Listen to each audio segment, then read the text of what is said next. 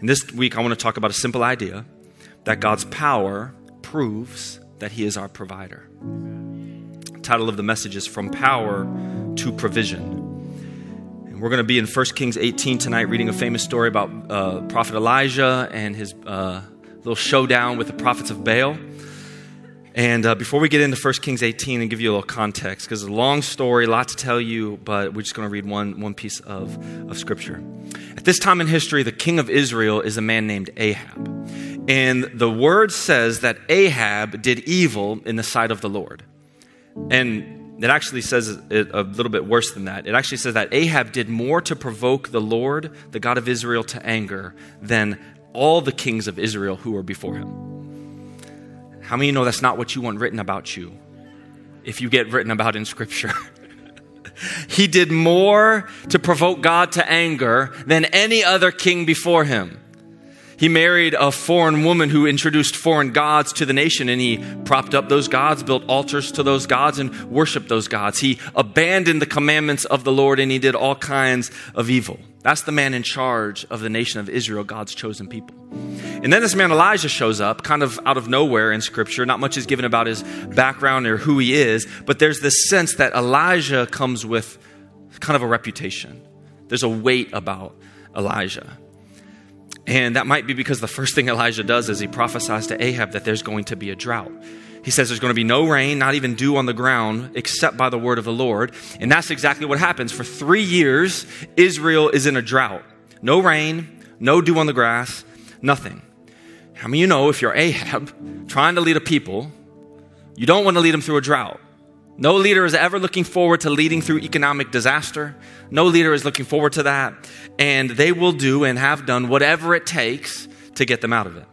So, three years into the drought, Elijah sent back to address Ahab to discuss ending the drought. And Ahab calls him, he goes, Is that you, you troubler of Israel?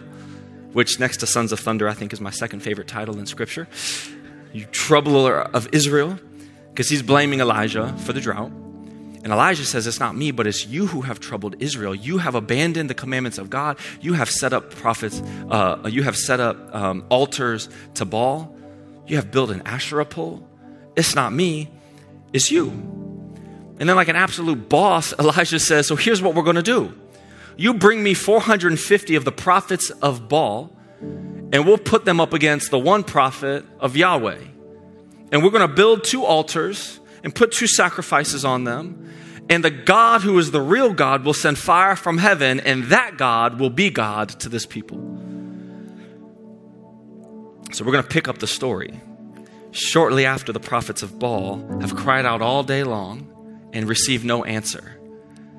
So Elijah steps up to take his turn. So we're in 1 Kings 18, verses 36 through 45. And would you stand with me for the reading of the word of the Lord?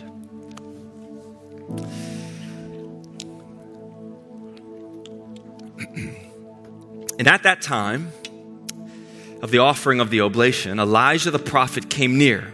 And he said, O Lord, God of Abraham, Isaac, and Israel, let it be known this day that you are God in Israel, and that I am your servant, and that I have done all these things at your word. Answer me, O Lord, answer me, that this people may know that you, O Lord, are God, and that you have turned their hearts back.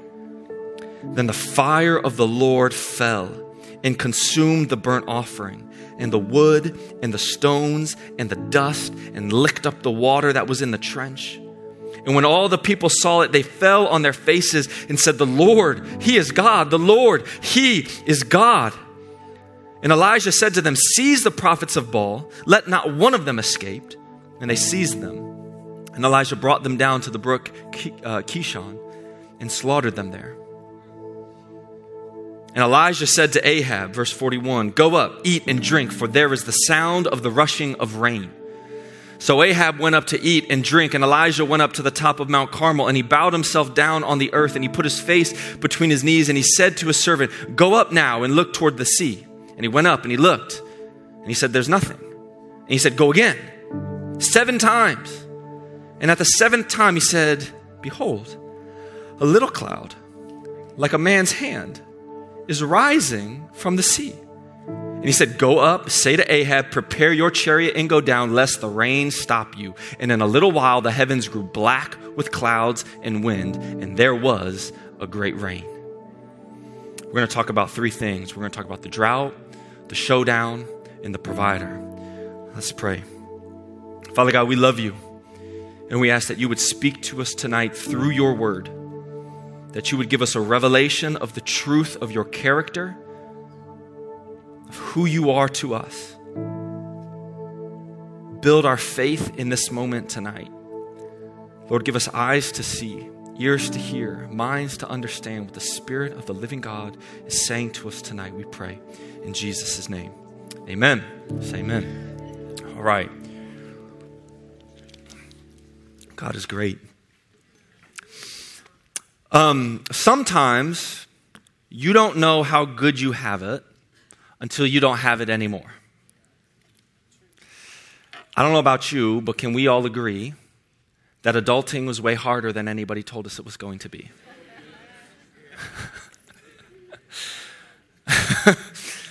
I'm at a point now where I've got a lot of it figured out. I don't have all of it figured out. I've got a lot of it figured out, but can we agree that those first few years when you're out on your own are a lot harder than anyone told you they were going to be?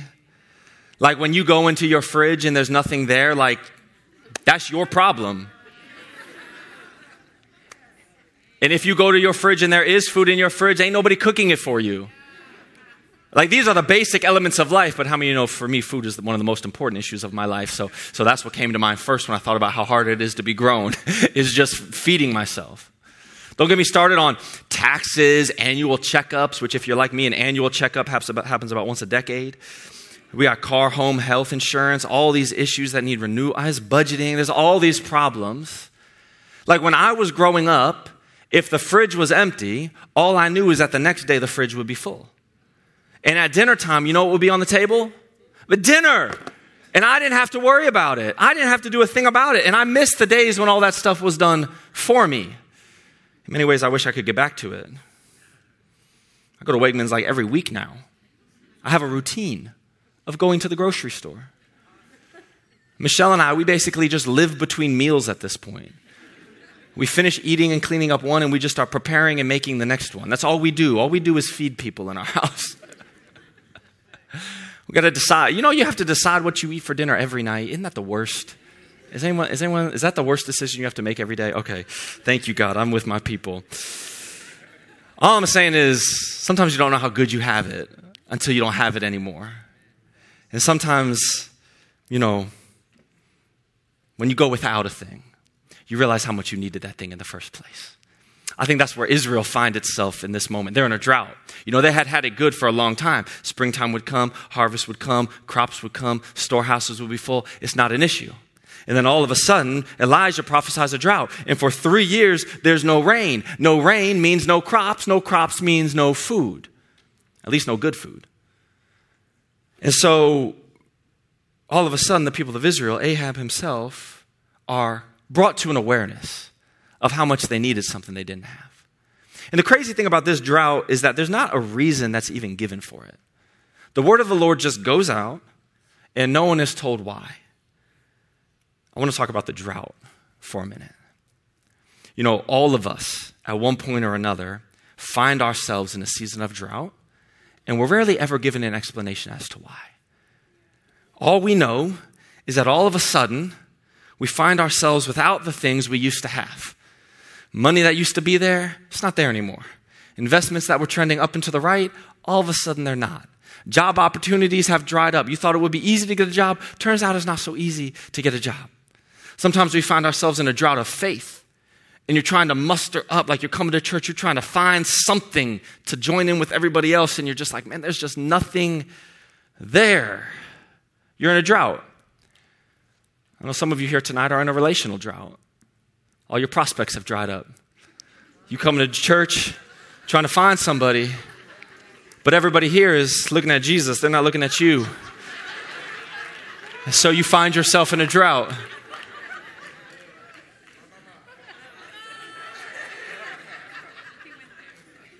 Listen, don't come to church to find a spouse. Come to church to find Jesus. The spouse will find you.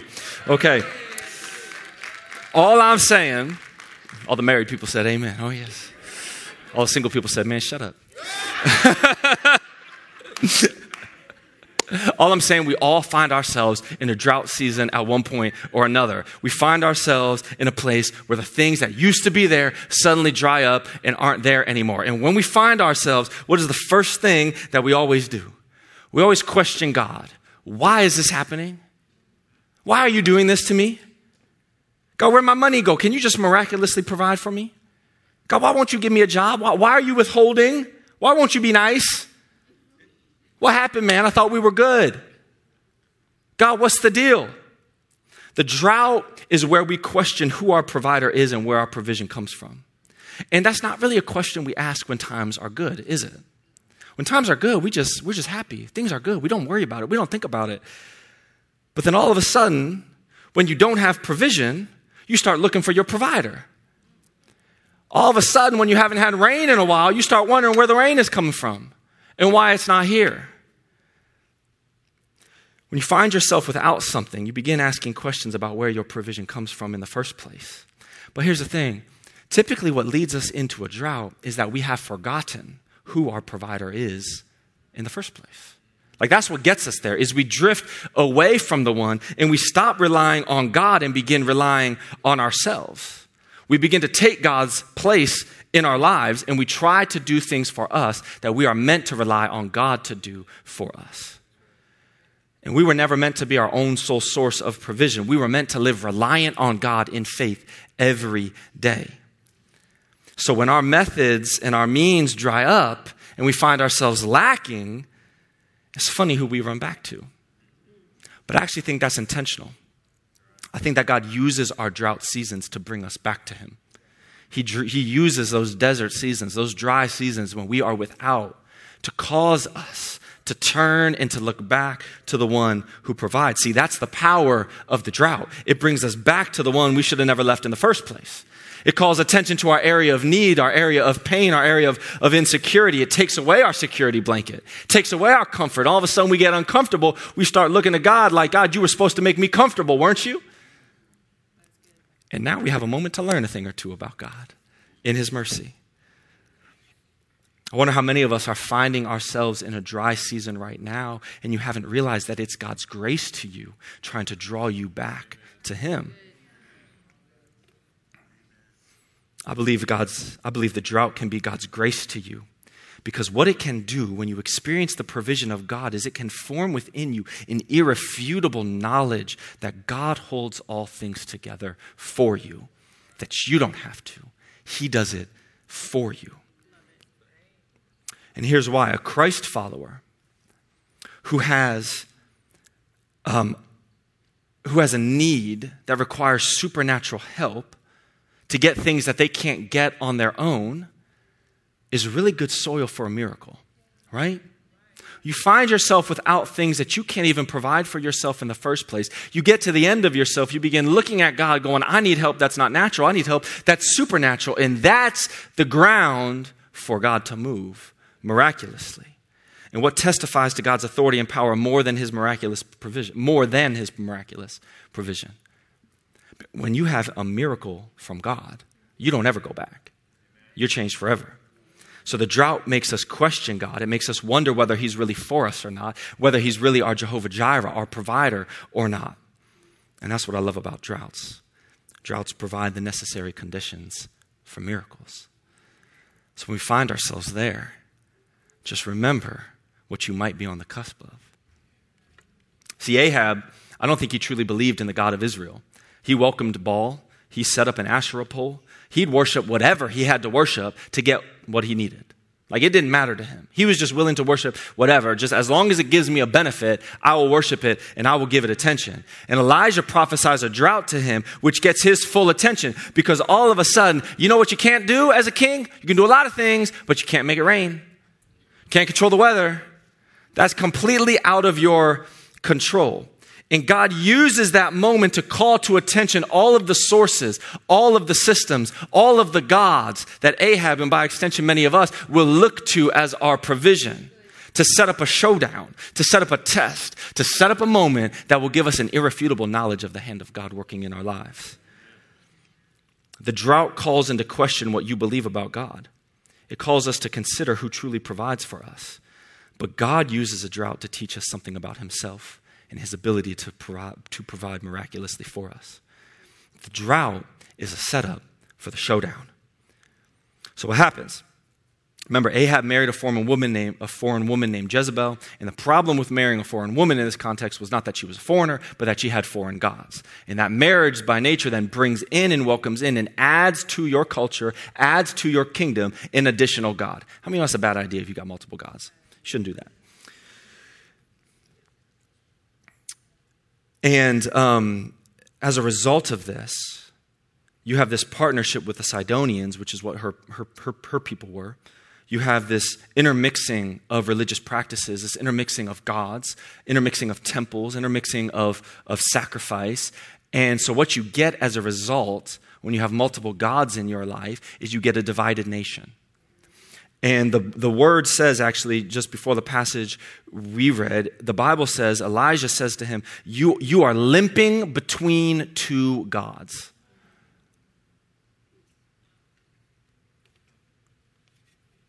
I just feel so convicted that that is where our culture is in this moment and has been for a long time. There's nothing really special about this moment other than it's the moment we're living in. But how many of us and how many of us have seen our culture, even ourselves sometime, limping between multiple gods, between sources, between providers, between opinions? We're in a time now where even the things taught to you in church from the Bible get taken out of here and weighed against what the world says. We're in a cultural climate where the Word of God is filtered through culture's perspective instead of the culture being filtered through the Word of God. We've done it backwards. We want to see does this marry up with what they say? Does this marry my worldview out there and what I've seen on Twitter, what I've seen in the news, what I've seen in relationships, what I've seen out there? Does this match that? But we've got it backwards. That needs to begin matching this. We don't filter this through what we've heard and seen out there. We filter what we hear and see out there through this. And when you do that, you find truth. But we're in a moment where we take what we hear here, we go out there when we look for somebody else to validate it. Or worse, we take what's in here and we filter it through ourselves. And we question, do I validate it? Does it does this resonate with me? Does this help me get where I want to go? Does this bless the plans I already have? Because that's what I'm really after. This is what I want to do. Can I find a place where God says I can do that? We're living between gods. We're living between opinions, we're living between providers. And I just felt like if you're struggling with your faith today, in the sense of if you find yourself very confused, like you don't know what to do, you're not sure what's right, you're not sure what truth is, perhaps it's because we've been living between gods. And we've given other voices equal weight to God's voice. And the Word of God maybe hasn't been given full authority in our life. And perhaps Jesus is not truly entirely Lord of our lives, as we've said he is. Like you might believe the scripture, but you haven't obeyed it. You're limping between two gods. You want the promise of scripture, but you're not quite sure you're ready to pay the price that comes with it. You're limping, living between two gods. It's hard to find certainty when you're living in a divided world. Do you guys know what it means to hedge a bet? It's a gambling term, so I'm kind of glad it was very quiet. I was really hoping someone would be like, Yeah! I'd be like, Got him!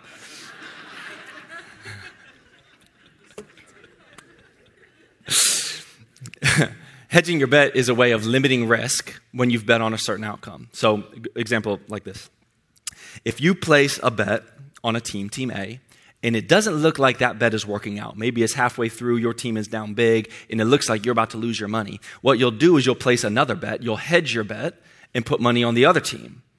And that way, at the end of the game, you might recover some or all of the money you were definitely going to lose on your first bet. It means you bet on both teams just to make sure that if your first plan doesn't work out, you've got a little skin in the game to limit how much you lose. It's hedging your bet. It's a little crazy because when you hedge your bet, you are guaranteeing that one of them will lose. That's the only thing you can be certain of when you hedge a bet. One of them is, one, one of them is going to fall through. It's easy for us to hedge our bets in life and to hedge our bets in faith, isn't it? We profess faith in Jesus. We say things like, God's my everything. He's all I need. And we say we're going all in on Jesus, but we hedge our bets by having backup plans just in case he doesn't come through for us. And when you hedge a bet, you're guaranteeing one of them will lose. And let me just tell you tonight, Jesus is not going to lose to you. So when you put your weight in your, in your, your money or you put your faith on something that's not Him, one of them is going to lose. It's not going to be Him. And giving your life to Christ is an all in situation.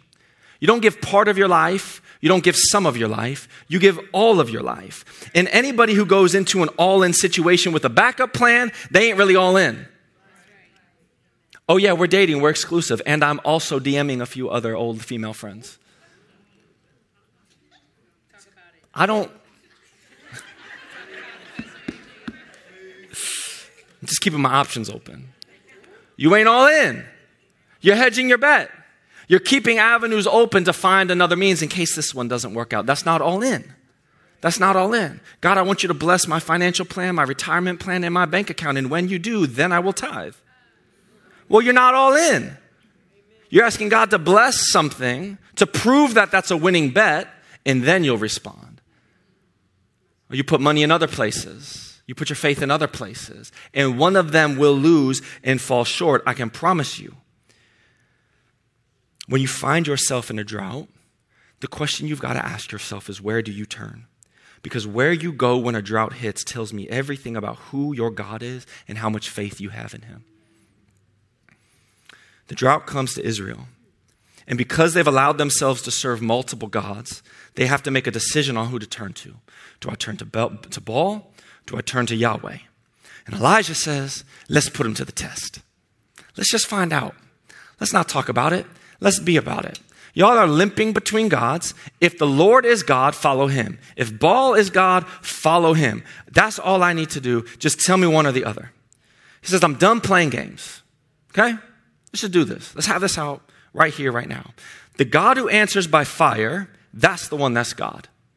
And remember, in the context of our series, in the context of Scripture, what does fire do? Fire brings about a revelation of God's power and identity. Now, I love this story because Elijah is a little bit petty. He's, he's actually quite funny in this story specifically. And maybe you'll read the whole chapter later tonight. Um, and I kind of love that about him. That says more about me than it does about him, but that's another night. We don't have to worry about that. There's a lot of shade in this story. And one of those pieces of shade is the whole, even the, the challenge itself. We're going to call down fire. There's extra biblical literature that suggests that Baal was a god who controls fire and lightning. So Elijah says, I'll give you home court advantage. Let's play on your terms. You got a god of fire? Great let's have it be fire. And let's see which God is the real God. It's so petty, and I love it. So the prophets of Baal, they cry out all day long, like they're raving. It says they're cutting themselves, they're crying out like all day, shouting to God, or to, to, to Baal, like, send the fire, like, do the thing. And I love it. In verse 29, it says, No one answered, no one paid attention. So much shade in this story. They go on and on crying out to Baal. They spend all day out there and nobody answers. I wish more of us would treat the world and its voices the way that Elijah treats Baal. Elijah's like, go ahead. Try and see if the world will give you what you need. Go ahead. Play on its terms. Go cry out. Go find it. Go figure it out. Go and see if the world has for you what you think you really need. I'll wait here. I got all day. I got no plans. Go and see. But instead, we have a tendency, due to our sin nature, to act like the prophets of Baal, going to such great lengths to get people who aren't listening to pay attention to us, putting all of our energy in the wrong places. How many people need to go the way of the world? pursuing fulfillment in power, in money, in sex, in status, and winding up empty before we begin to listen and pay attention? How many? The problem Israel faced is the same one that we faced. We have a tendency to live between gods. And the world has proven time and time again it does not provide for you the way the one who made you does. There's only one who provides for you.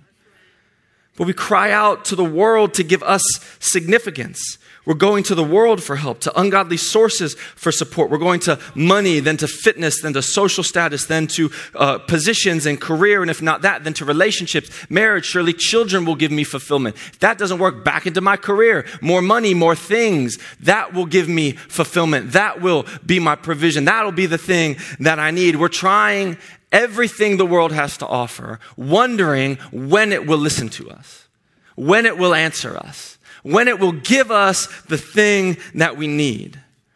But nobody is listening. And nobody out there is paying attention to anybody but themselves. And when will we realize that if nobody is listening, maybe nobody's there?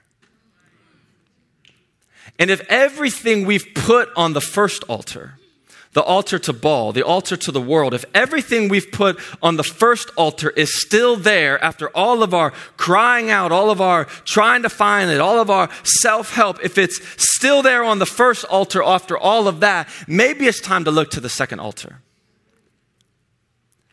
Maybe it's time to turn and to see what God has for us. So Elijah calls all the people around them he brings them all close. And he begins to pick up the pieces of the altar of the Lord to repair them, rebuilding that which had been torn down. He was reconstructing the wreckage that came as a result of living between gods. The altar to Yahweh had fallen into disrepair, it had not been used. And so Elijah and the people, they had to rebuild it. And you might be here tonight finding yourself in a season of rebuilding your faith. Like, through the years, you've suffered some things some heartbreak, some pain, maybe some church hurt, some unmet expectations, some unfulfilled dreams. You've suffered some losses in your life. And the God that others call good, you're not so sure you would call him good exactly. And the God that others call faithful, you're not so sure if you can call him faithful. Just had this sense as I prepared this message that a lot of us find ourselves in a rebuilding phase. We're picking up the pieces of our faith that have fallen into disrepair, into disuse, because of maybe some hurt we've experienced or suffered in our life. So we've stopped looking to God and we've begun looking to the world. We've looked to our friends. We look to ourselves. We're trying to find answers. We're trying to find guidance. Some of us, we've doubted God. We've maybe even walked away from Him. You've lived, you lived between gods. Like He's been there, but He's not really been there. You're not sure who to trust. You're not sure what to believe in. You're not sure where you go from here. But I want you to know that you can pick up the pieces of your faith and begin to rebuild what has been torn down and you can begin to reconstruct and put back together your view and your understanding of God. And I can promise you that God will meet you in the process of rebuilding. And my hope and my prayer for us as a people, my hope and my prayer for this place, was that we would create a space that is safe for those who are rebuilding their faith. That we would be the body of Christ that comes around. Listen, Elijah called the congregation to himself. Come here and rebuild with me. Don't rebuild on your own. And don't even think that you can. God has given you the congregation to build with you, to support you, to hold up your arms like Aaron and Hur does to Moses, to be the strength that you need when your faith is low. He calls the congregation unto himself, and then they build up an altar, you need people in your life who can remind you of the goodness of God in your past, who can point out the moments to you when you felt like God was never there. And then they say, Man, I see him right there in your story. I remember that time and I was there with you. I've seen it. I've known about it. And you can take those little memorial stones and put together just enough to make an offering to God. Listen, here's the thing God doesn't need a perfect altar, He works just fine with a broken one. All we need to do is to bring something, something to Him. A broken altar and a faithful sacrifice. And God will do more with that than you can ever ask, think, or imagine. Because He responds to the faith of His people who are seeking him. But before God does more, in this moment, Elijah does something crazy. Pours water all over the sacrifice, all over it, all over the around it. It's covered in water because sometimes the circumstances have to be overwhelmingly against us to get us to truly see the power of God at work. Remember Gideon? God said, "You got too many men.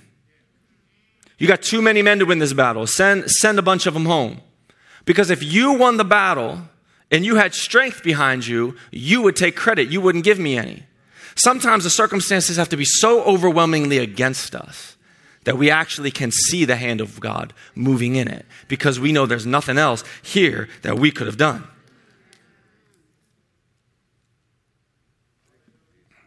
So Elijah prays that God would answer him. And the fire of heaven falls in that moment and it licks up everything on the altar water, water, all of it. So, what's the purpose of God's miraculous power on display in this moment? Why does God send the fire? It's to show us that God's power is the evidence that He is our provider. It was the power of God's fire that showed everyone exactly who was in charge here. And it could not have been done by natural means. Elijah poured the water on it to make sure of it. Now, what's going to happen here is completely supernatural. So the fire of God falls. There's no denying which God is the real God, and that establishes within the people a certainty on who the true God is. This isn't the first time God's done it, it's not the last time God's done it. This is what God did through Jesus, is it not? It was the miracle working power of Christ that proved to us and to the people then that he was God's provision to us. Be honest. Wasn't his teaching, wasn't his character, it was his miracles. A crowd came to him because they wanted healing. They wanted food. They wanted their dead raised. They believed Jesus had something for them, and it, that, they believed that because they saw the work that he could do supernaturally. The first century church in the book of Acts grows, expands, not because Paul was such a great teacher, although he was, but because they were raising people from the dead and getting the lame up and walking and healing the eyes of the blind. That's the thing that got the attention and spoke to something greater than just, man, the words on the page sound good and it's a new covenant. That was reinforced and believed because they saw the power of God that asserted and affirmed that there was only one true God. There was only one who can do the impossible. There was only one who can provide for your every need. It's the God who made your eyes that can heal your eyes. It's the God who formed your legs that can restore your legs. It's the God that gave you breath that can give you breath again. Don't believe me? Let me show you. And when you show people, they're much more willing to listen to what you have to say. The purpose of God's power is to reveal to us exactly who He is and to reaffirm to us that He's our provider. Because look what happens next. Once the fire fell and cleaned up everything off the altar, there was no denying who the true God was. So the prophets of Baal were taken down by the brook. They were dealt with. Let's not talk about it. And then Elijah goes to Ahab and he goes, Go up, eat and drink, for there is a sound of rushing rain. Remember, the whole context of this passage, they're in a drought, trying to figure out which God can bring rain, which God can do the thing that no man could do. And as soon as the fire of God's power fell, so did the water of God's provision. The fire of God's power was sent to prove that He's the provider of drought ending water. And I need you to know that that's not just true back then, that's true in your life as well. When God shows up and you remember and encounter His power, when you experience the miracle working hand of God in your life, when He moves on your heart, when He makes Himself known to you, when you witness the miraculous or you experience for yourself, it is the power of God that reasserts His identity as the one who is faithful to provide for you. You find yourself in a drought, start looking for the power and allow the power of God to remind you of his faithfulness and his ability to provide for you. But I need you to catch this last thing and then we're going to pray together and end our service. We can do we can do keys. You have the miracle of the fire. You have the showdown, you have the altars, you have all of this. You have the certainty. It is the God of Israel who is the one true God. Baal, forget about him. We never knew that guy. We were just joking. It's all about Yahweh now. You have the display of power. And you even Elijah even had a word from God. Before all this happened, God tells him the drought's going to end. So you have you have the, the, the power of God, you have the word of God, but you still needed persistent faith to see the provision of God. It still took them seven trips up the mountain to see the cloud. Man, I think that's so interesting that you have this miracle of fire in a moment. Elijah prays, God sends it, it's done. He's the one who ends the drought. Go up seven times. Keep going. Keep believing. Keep happening. Some of you have encountered the power of God in your life. You've seen it. You actually don't have doubts there. You know of the miracle working hand of God in your life. That's not new to you. Some of you even have a word from God of how He's going to provide for you. You know the season that you're in. You know God has told you, He has reassured you, He has helped you to believe that there is an end coming, that there is a light at the end of the tunnel. And yet, some of you in that seat are still waiting. You're still going up the mountain. Because just because you've experienced the power doesn't mean you no longer need persistence. God is drawing us unto Himself not for a flash in the pan, but for a life that is fully changed. For a life that can no longer be led apart from trusting Him as your provision. So He sends His power, but it still requires persistence. The only difference in this moment is that if you've already seen one miracle, you can be sure that you'll see another. But I just know us. A lot of us have lost hope in that,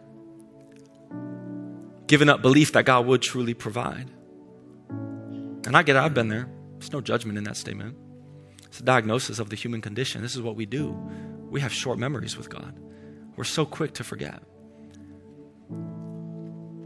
Would you stand with me? We're going to close here. I think many of us have lived lately between gods, weighing the things of God against our experience in the world. Some of us have had the altars of our faith destroyed due to lack of use, due to hurt, due to pain in our lives. And there's not much there to build on. I think some of us are facing a situation where it can only be a miracle. There's nothing we can do. It's completely out of our hands at this point. All I can do is pray.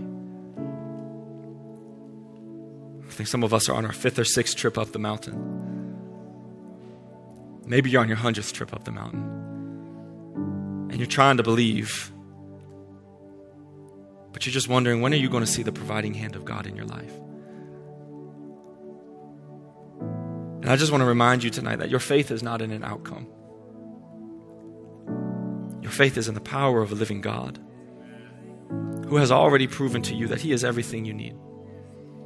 He holds all things together in His hands.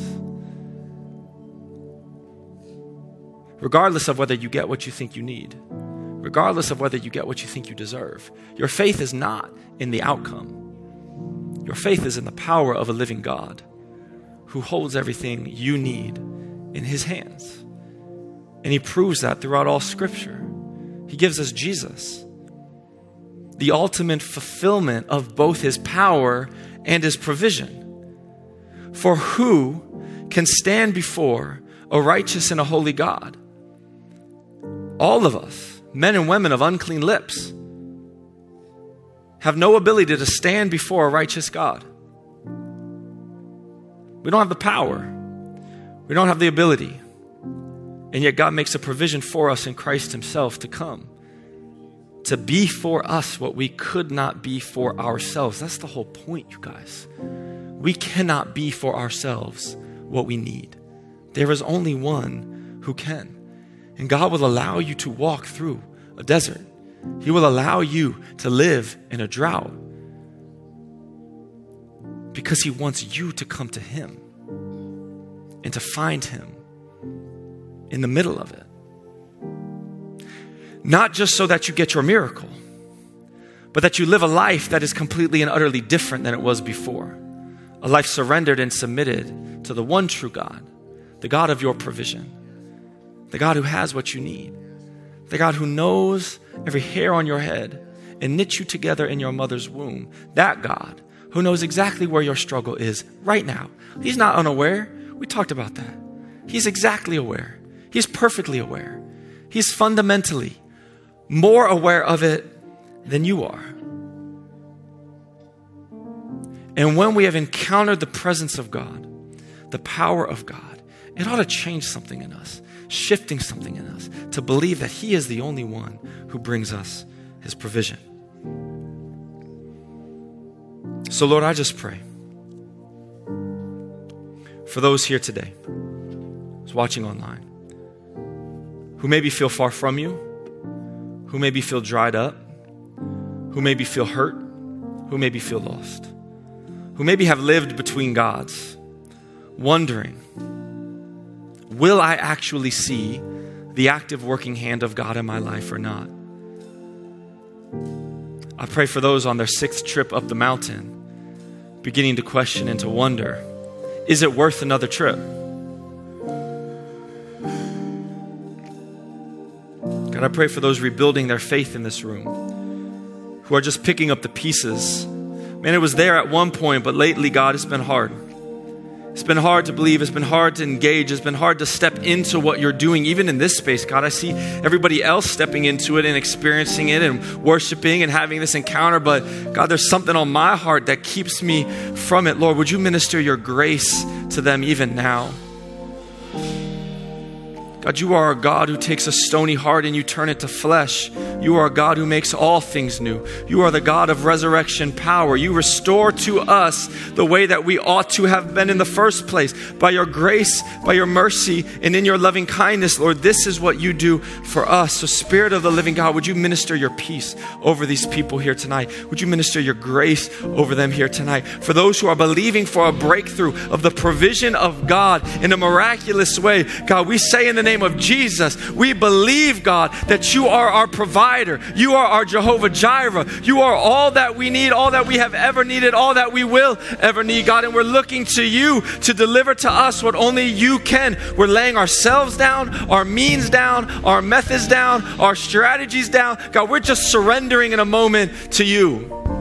And we are freshly declaring, God, I am not enough. I trust that you are enough. You are the God who sends fire from heaven. You are the God who burns in my heart. You are the God who reforms my mind. You are the God who heals my body. You are the God who forgives me of my sin. You are the God who restores me in your sight. And God, if you have done all of those things for me before, surely, God, I will see your faithfulness, your provision, and your goodness yet again.